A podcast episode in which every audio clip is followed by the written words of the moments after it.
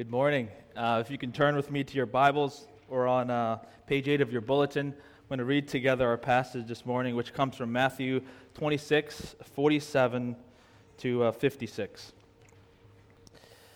While, G- while he was still speaking, Judas, one of the twelve, arrived. With him was a large crowd armed with swords and clubs, sent from the chief priests and the elders of the people. Now the betrayer had arranged a signal with them The one I kiss is the man. Arrest him. Going at once to Jesus, Judas said, Greetings, Rabbi, and kissed him. Jesus replied, Friend, do what you came for. Then the men stepped forward, seized Jesus, and arrested him. With that, one of, the, one of Jesus' companions reached for his sword, drew it out, and struck the servant of the high priest, cutting off his ear. Put your sword back in its place, Jesus said to him, for all who draw the sword will die by the sword. Do you think I cannot call on my Father, and he will at once put at my disposal more than twelve legions of angels? But how then would the scriptures be fulfilled that say it must happen in this way? At that time, Jesus said to the crowd, Am I leading a rebellion that you have come out with swords and clubs to capture me? Every day I sat in the temple courts uh, teaching, and you did not arrest me. But this has all taken place that the writings of the prophets might be fulfilled. Then all the disciples deserted him and fled. Amen. This word of God. Good morning. Welcome to Metro. My name is Justin. I'm one of the pastors here. Um, and if you're new or you're visiting, we thank you for coming. Uh, thank you for uh, taking the risk on us. Um, I have the privilege of, uh, we, we've been going through a, a sermon series for the past few weeks on Lent. And um, we're tracking the life of Jesus, the passion of Jesus, up until Easter Sunday. And I have the privilege of preaching this sermon the day after a retreat. Two reasons why that is awesome. One, our speaker there was really good. And uh, secondly, some of you guys have had less than five hours of sleep. So if you're tired, I understand. I won't be angry if you fall asleep, but I will be disappointed. it, it, was a great time. It was a, it was a wonderful time, and we uh, really had uh, just a sweet, warm time together. So if you give me an hour of your time, I'm just kidding, just 30 minutes of your time, uh, we're going to get on our way.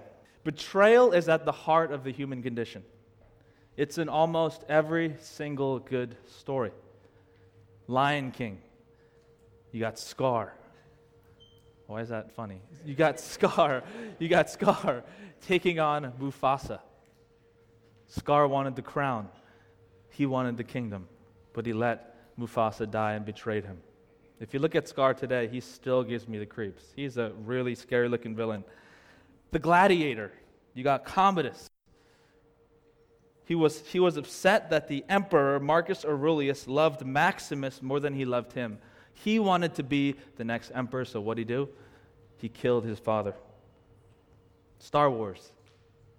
Obi Wan Kenobi poured out his heart and soul into training Anakin Skywalker to be the next defender of justice, to keep the balance in the force. But instead, he becomes the most feared villain, the most iconic villain in all the world Darth Vader. So, why is the theme of betrayal so common in good stories? And it's because betrayal gets at the heart of the emotion of who we are. It's so deeply embedded in the human heart that it allows everyone to relate to the experience. In our passage today, we're probably told of the, one of the most widely known stories of betrayal in this world the story of Jesus' betrayal. So, to help you navigate through this, uh, we're going to be taking a closer look into the three main characters of the story. Uh, and we're going to understand through them the cause, the effects of betrayal in their life and in ours. So, the first point Judas the betrayer. The second, Peter the betrayer. And lastly, Jesus the betrayed. So, Judas the betrayer, uh, the antagonist of the story or the bad guy. And in the Bible, there isn't much told about Judas Iscariot. And there's a lot, Judas was actually a pretty common name back in the day. So there was actually another disciple named Judas, the son of James. So we can't confuse those two people. But here's what we know about Judas Iscariot One, and this is probably the most obvious, is that he was one of the 12 disciples. And this can be over, easily overlooked, but it's actually very important in light of his betrayal. It's shocking. As one of the 12 disciples, Judas did everything with Jesus. He walked with Jesus. He talked with Jesus. He slept alongside of him. He listened to his teachings, listened to what he said to the crowds, and most of all, he saw the unbelievable miracles that Jesus had done in the flesh. He saw Jesus bringing sight to the blind, healing the, healing the lame to walk. He saw Jesus feeding thousands of people with just a few loaves of bread and fish. He saw him walking on water, and he even raised someone from the dead. He saw these things with his two eyes. Yet, at the end of it all, he did not believe. And I'm sure before he uh, came to be a disciple, he heard people all over town talking about this Jesus. This Jesus who, who did this, who did that, who proclaimed to be the Savior of the world, who healed people, who was doing amazing things. And what did he probably say, like the many of us? I got to see it to believe it. But he saw it. He saw all of it. Yet he did not believe. He was not convinced. So, what does this tell us? It tells us that more than having to see it to believe it, there's something much deeper in the human heart that keeps us from believing. Inherently, we do not want to believe. From the, from the day of our birth, every single human being is born a natural skeptic. In fact, I think we have a hard time believing anything. I have a friend who can do amazing card tricks. He came over my house one time, and we were sitting in my living room he pulled out a deck of cards and he said, Pick a card. So I picked a card. It was the King of Diamonds. He shuffled the deck. I put the card back in. He shuffled it again.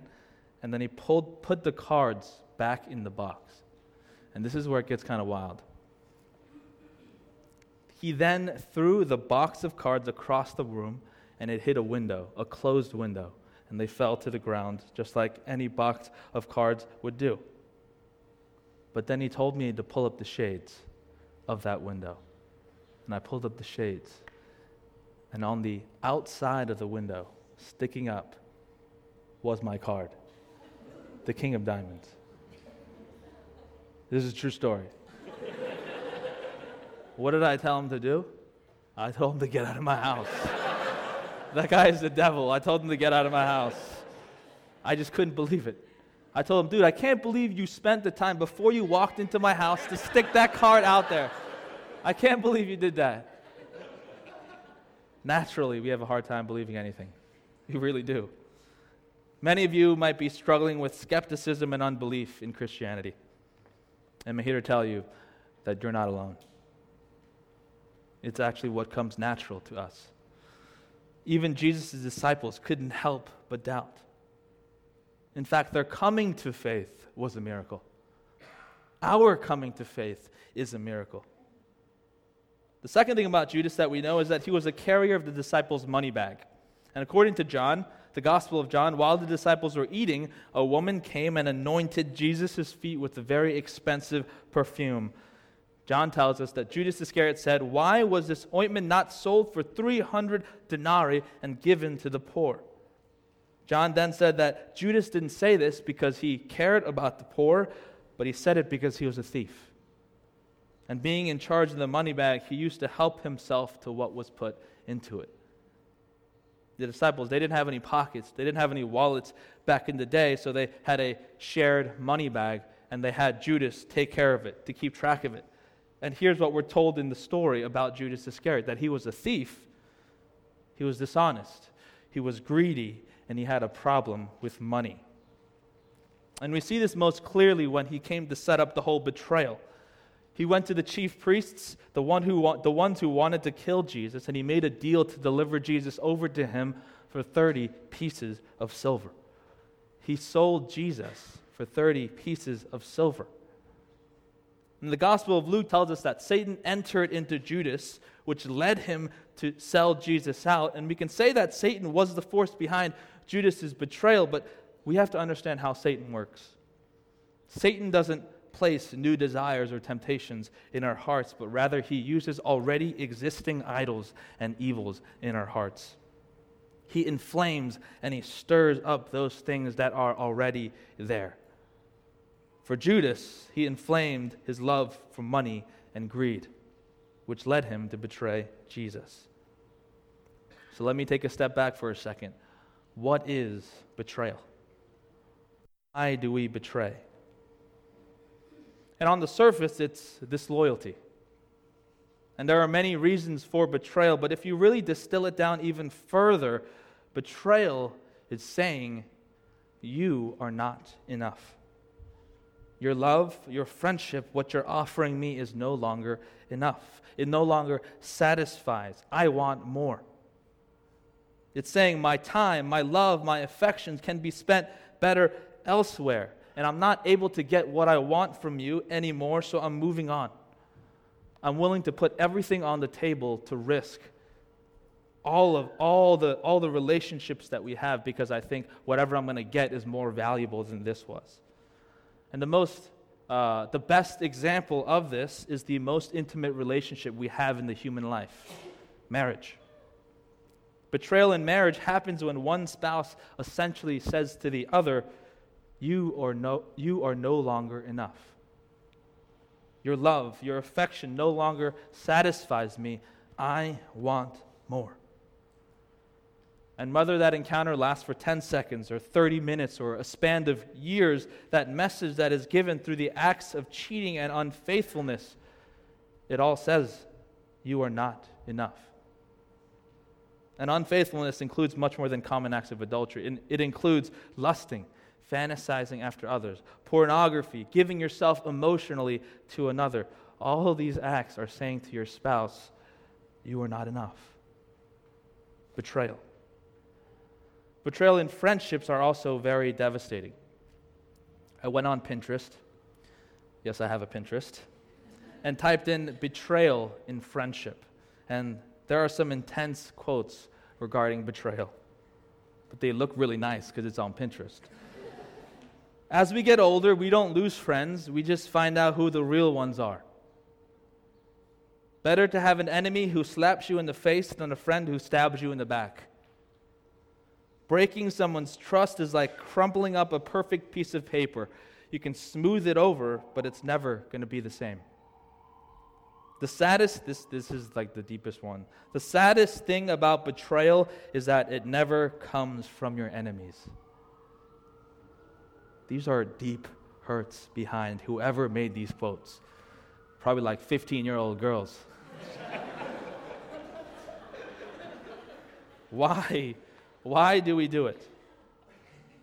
Betrayal, we betray friends for other relationships because we're no longer getting what we want from them. We can gain more from someone else or something else. We talk behind their backs because we want the approval of others the person's friendship and approval. They're, not, they're, not, they're no longer enough. We sell out others so that we can gain our reputation and get in with a certain group of more desirable friends. Betrayal happens in so many ways because we're selfish. In Judas's case, personal gain and wealth were, what, were worth much more to him than his relationship with Jesus. The betrayal of Jesus exposed Judas for who he really was, it exposed his character. Judas betrayed him with a kiss, and the kiss was a sign of intimacy, of friendship, and even reverence. For Judas, the kiss was the dagger that he put into Jesus' back. It was a mocking way. He mocked him, and it was a very calculated way of doing it. And as we're hearing these quotes and stories about betrayal, I'm sure a lot of us are thinking, maybe all of us are thinking, you know, I'm not capable of doing this. I'm not a betrayer. I've been betrayed, but I would never do that. But the truth is, if you were really honest with yourself, if you look deep inside, maybe even not that deep, I think you would agree we are all natural betrayers. We're professionals at it. At the center of our hearts, in the very core, you'd find a root, a root so deeply entwined and embedded into our lives that it can be traced back into everything that we do. And that root is selfishness. And you don't have to think about it for very long to know that it's true. Everything that comes out of your mouth, it revolves around improving our likability and standing or protecting ourselves. All of our actions are geared towards loving self. Even when we do something seemingly selfish, like give to the poor or give offering to the church or volunteering, we're really doing it to make ourselves feel good. I can go on and on about this because I'm the same way. We're all the same way. And when we live life this way, we're more likely to betray, whether it's through invisible ways or through visible ways, whether it's through sm- something big like stabbing someone in the back or something small like spreading a little gossip. We're all natural betrayers. Why? Because we're just looking out for number one. And this is what Judas did to Jesus. Can you blame him? Just like Judas, we're all natural betrayers. And that leads us to our next character, Peter. Peter, the good guy. In the story, we're told of one of Jesus' disciples who drew his sword out and cut off the servant's high priest, the high priest's servant's ear. Uh, in the Gospel of John, it, it reveals that the disciple who did this was Peter. And in contrast to Judas, there are many stories regarding Peter. Uh, we see all kinds of details about him. We see that he is a very emotional guy. He often got caught up in the moment, acting out of his, emo- his own emotions rather than his head. He dives headfirst into everything. His life motto would probably be go big or go home. He's a lovable guy because I think all of us, or many of us, can relate to him. We probably see ourselves in him. And uh, many things that he did required great acts of faith. Peter was first disciple that Jesus ever called. His first encounter with Jesus ended with him on the floor at the feet of Jesus saying, Depart from me, for I am a sinful man, O Lord. When Jesus walked on water to his disciples, Peter was the only one to jump out of the boat and try to walk to him on water. Peter was the one who confessed that Jesus was the Christ, the Son of the living God, and in return, Jesus proclaimed that he would be the foundation on which the church would be built and that he would have the keys to the kingdom of God. He did these things, but he did a lot of stupid things as well.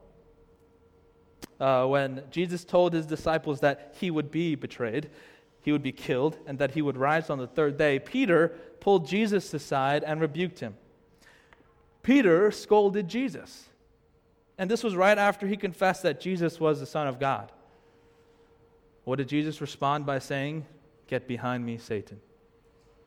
When Jesus humbled himself and began, began watching, washing the feet of the disciples, Peter was the one who said, he probably started taking off his clothes, and he's like, You might as well just wash my whole body, Jesus.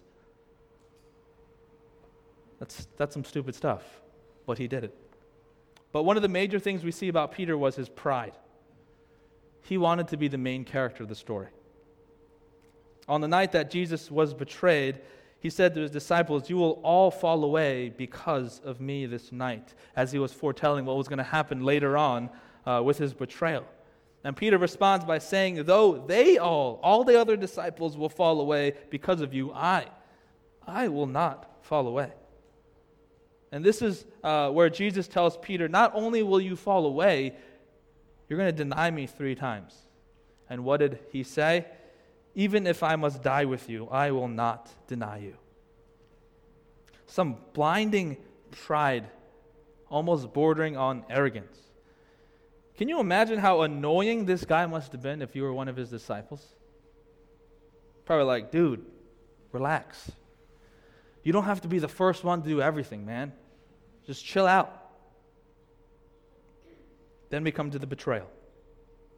And the first detail we read about him was that he has a sword. And Peter was a fisherman, so he had no reason to carry a sword. And Jesus told his disciples not to carry anything of value, but, anyways, he still had a sword. And it's obvious that he had no idea how to use it because the only way you can cut off someone's ear is if you were highly skilled or you meant to hit something else and you accidentally cut off the ear. And that's what he did. Jesus did say earlier that uh, they were going to fall away, so uh, they probably thought that they were going to go into battle. However, the situation didn't go down the way he thought it would. So seeing, so seeing Peter, he, seeing how Peter rebuked Jesus when uh, he talked about his betrayal, Peter had a very dis- different expectation of Jesus. He had a different expectation of who he was, what he was going to do, why he came. And like many of the Jews, he believed that Jesus, the Messiah, was going to come and defeat the oppressive Roman Empire and bring his people victory. But that wasn't the plan. He came in riding into, the, uh, uh, riding into Jerusalem, the holy city, not on an impressive war stallion, but he came riding on a lowly donkey. This wasn't the Messiah that Peter wanted. So when things uh, really started going south in our passage today, he acted. He was probably thinking, I need to save Jesus. And this was, this was his moment to shine. This was his moment to be the hero. He was going to be bold. So he pulled out his sword and cut off the servant's ear. This betrayal exposed Peter for who he really was, it exposed his character. And although his act of betrayal wasn't as obvious as Judas's, Peter's act of betrayal was not with a kiss, but it was with a sword. Jesus, would, Jesus was on a mission. But Peter was doing all that he could to sabotage that mission. He was selfless, self absorbed. His desire was to be the hero. He wanted to be the main character of the story. He had expectations of who Jesus was and what he wanted him to do. You know, our approach is, to God is much like that of Peter's. We come to him feeling entitled with certain expectations and goals. We say, Jesus, now that I've come to you and been following you and been doing all these things, I've been going to church, I've been reading the Bible. Now, where's that future spouse that I've been asking you about for so long? Or what about that job, per, job promotion or that job opportunity that finally opened up? We parents come with certain expectations to God, thinking that if we do this or that with our children or with our lives or raise them in a certain way, our children would be obedient, gentle, kind, athletic, gifted, smart, or simply just manageable. Why aren't they turning out the way they're supposed to? I'm doing all that I can for you, God. The moment these expectations uh, don't go according to our plan, we say, no, no, no, God, God, no, no, no. It's, it's, not, no, it's not supposed to go this way. Let, let's try it. Let's try it my way. In the light of the events in the news about mothers coming up with crazy, elaborate schemes to cheat their children into getting into Ivy Leagues, it was on the news. Uh, there was an article written in the New York Times um, that, as a parent, I found pretty interesting. It talked about how parenting styles have changed in the past generation. The parenting style uh, known as helicopter parents uh, were, uh, was very popular in the past generation. As you can picture, uh, helicopter parents are so named because they're like helicopters. They hover overhead, overseeing every aspect of their child's lives constantly. However, this article points out that parents today are no longer helicopter parents, but now sl- snowplow parents. And like snowplows, parents become machines chugging ahead, clearing any obstacle in their child's path to success so that they don't have to encounter failure, frustration, or lost opportunities in the future. And I don't know if this is true of our generation, but what I do know is oftentimes we shrink the God of the universe to become our personal snowplows. We want Him to, uh, we expect Him to clear out all the obstacles in our way for our success so we don't encounter uh, failures, frustrations, or lost opportunities. And when He doesn't, we want out. God is no longer the creator of the universe or the king over all the world, but He becomes a personal assistant. And it's not a personal relationship, it's a business relationship. And that's another form of betrayal. It's portraying God by belittling who He is. It's saying, God, I want you for things. I don't want you. And how is that not betrayal? Like Peter and all the disciples, when things aren't going the way we expect, we want out, and we're going to take matters into our own hands. And this brings us to our last character Jesus, the betrayed. So, from the first two points, we see that everyone abandoned and betrayed Jesus. Those who were closest to him, the same ones who said, Even if I must die with you, I will not deny you. Everyone betrayed Jesus. And if we read through the Gospel of Matthew, we see that Jesus knew what would happen all along. He knew that his disciples would, would leave him. So, why did he do it? If we look at the character of Jesus in this encounter, we see an odd and mysterious calm and poise during such a chaotic situation. As Jesus was still talking to the disciples, a massive crowd of soldiers came and surrounded him. His betrayer, one of his beloved companions who sold him out for a few pieces of silver, walks up to his face and kisses him in the cheek in mockery. And Jesus simply says, Friend, do what you came for. Then the soldiers grab him and seize him like a criminal. Then things really get out of hand when Peter pulls out his sword, cuts off a servant's ear, uh, like they're about to go to war. And Jesus responds to Peter by saying, Put that sword back in its place. And even takes the time to humble Peter saying, Do you think I cannot call on my Father, and he will at once put at my disposal more than 12 legions of angels? Jesus here is saying to Peter, Peter, do you think, does it look like I need saving? If I did, do you think my father would send me 12 measly, scrawny little disciples to save me? No, he would send me more than 12 legions of angels put that sword away before you hurt yourself. But then he says something very interesting. How then would the scriptures be fulfilled that say it must happen this way? And then he says it again in verse 56 But all this has taken place in the writings of the prophets, that the prophets might be fulfilled. The reason why Jesus has this mysterious sense of calm and poise in such a chaotic situation is because his idea of fulfillment. He knew that he was going to be betrayed by Judas, by Peter, and all those closest to him, yet he allowed it to happen. Why? Because it was his mission all along. It was what he came into this world to do. Jesus said in Matthew 20, The Son of Man did not come to be served, but to serve and give his life as a ransom for many. The very reason for his life was so that he can give it up for the sake of others. And when Jesus speaks of this fulfillment, he's referring to the passage in the Old Testament written hundreds of years before he was born as a baby, like Isaiah 53. He was despised and rejected by mankind, a man of suffering, familiar with pain, like one from whom people hid their faces. He was despised and held we held him in low esteem. Surely he took our pain and bore our suffering. Yet we considered him punished by God, stricken by him, and afflicted.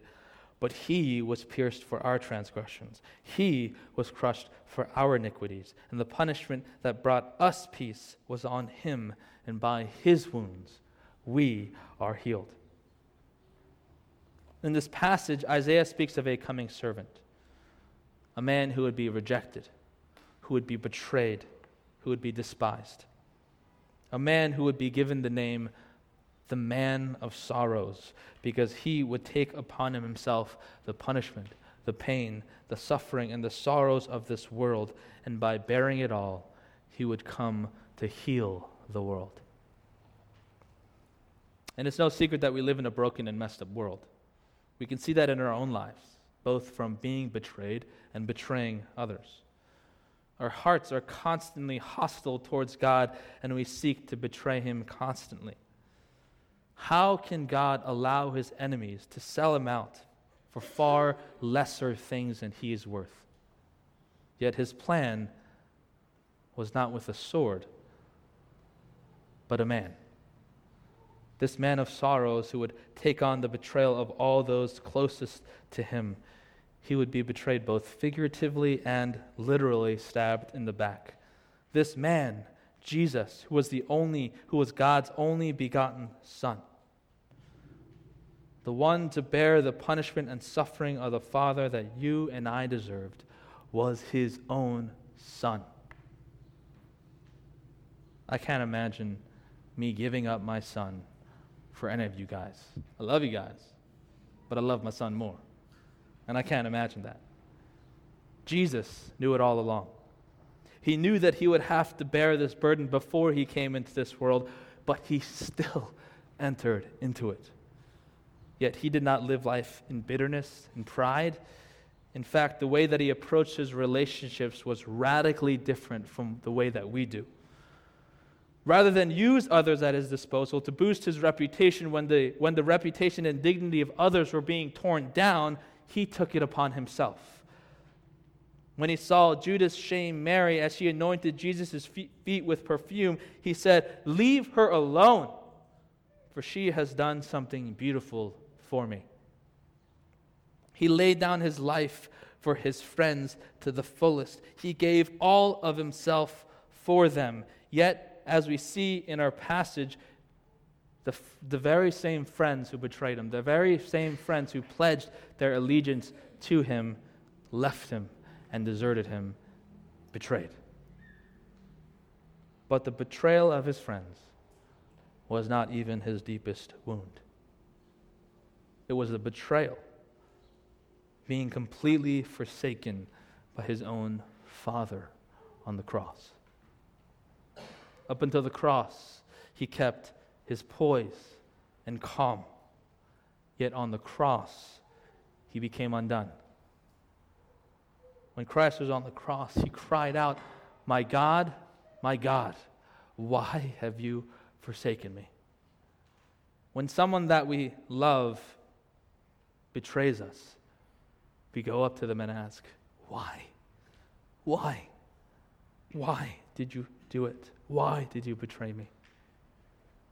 Jesus was forsaken by the one he loved. The most intimate relationship that we have today was modeled after that relationship, the ultimate relationship between Jesus Christ, the Son, and his Father. So, can you imagine the depth of love of cherishment in that relationship. Yet on the cross, Christ lost it all. Why? Because God the Father saw that our relationship with Him, you and me, was worth more than the life of His own Son. The craziest part of it all was that Jesus Christ, the Son of God, He agreed. He fully submitted to the will of the Father and the Father's will was for him to be crushed so that we would have life. He could have easily said no. He could have easily walked away. And when it got hard, he could have said, I want out. I'm not gaining anything out of this relationship, only suffering, hardship, and betrayal. Yet he fully submitted. He was taken captive. He was bound in chains. He was betrayed by everyone around him and even his own Father in order for us to experience and obtain forever the love of God the Father. Hebrews 12 tells us that he did it for the joy set before him. And we learned at this past retreat that we were that joy. We were that joy. We were the reason why he did it. He took on that pain. He remained faithful, faithful until the end not only to his Father, but to us. And friends, this is the gospel. Some of us have been hurt, broken, and devastated by betrayal. And you may be, even be dealing with the repercussions today. You may be, you're probably going to deal with it for the rest of your life. But I pray that even in the midst of this brokenness, this hurt, and this heartache, you can be reminded that because Jesus took on the ultimate forsakenness, and betrayal, you will never lose the most precious, the most intimate, the most joy giving love that can be offered to us in this life and the next the love of your Creator, God the Father, who knows your weaknesses, who knows your fears, who knows your insecurities, but still loves you more than you can ever hope. Equipped with this love, there is no betrayal that will ever destroy us. There is no betrayal that will ever ruin us. so that we can graciously love others again, so that we can go and trust others again. Betrayal is saying, Your life for mine, your reputation for mine. The opposite of betrayal is self giving. My life for yours, my reputation for yours. And that's exactly what Christ did for you and me.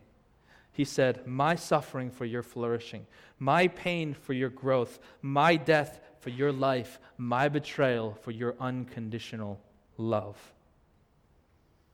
So, how can we live in light of that? We can respond by doing the same for others. Rather than wanting out when, we, when those around us suffer, armed and covered now with this armor, this self giving love of God, we can enter and bear those sufferings of other people. We can move from a business relationship to a personal relationship, from a life taking relationship to a life giving one. And let me end by saying this. As we looked at, at both the life of Judas and Peter, both of them had expectations coming into uh, their relationship with Jesus. Both of them fell hard. Both of them betrayed Jesus. Yet Judas's life ended in hopelessness by killing himself, while Peter would become the foundation that Christ would build his church upon. So the big question is what is the difference between the two? Why did one live and one die? The difference is that while Judas ran from Jesus, Peter ran to Jesus. After three days after Jesus' betrayal, on the day of Jesus' resurrection, Mary came to Jesus' tomb and he saw that the tomb was rolled away. So she went to Peter and the disciples and told them, The stone has been rolled away and the tomb is empty. So what did Peter do? He ran. He ran to the tomb of Jesus. Why? Because an empty tomb meant that the Savior of the world was right that he was victorious over our sin, that he truly did come to pay it all. To, Jesus, to Peter, an empty tomb meant that his betrayal of Jesus, the guilt and shame of his failures, would no longer keep him from running back to his Savior, Jesus Christ. So he ran. He ran to the tomb, and behold, it was empty. He was free. The empty tomb today means that your failures, your brokenness, your addictions, your pride, your guilt, your shame, even your unbelief would no longer have power over you, but it means that you are free and it has been bought and secured. During our life, we're going to betray Jesus. Repeatedly. We're going to keep doing it. Yet, even then, I want to encourage you don't try to cover it up. Don't try to pay it back. Don't run from him, but run to him, knowing that even though he is fully aware that you will betray him, he will remain faithful, just as he did on the cross. And by cherishing his faithfulness to us, how can we not respond to him in love and in praise? Friends, run to Jesus. Let's pray.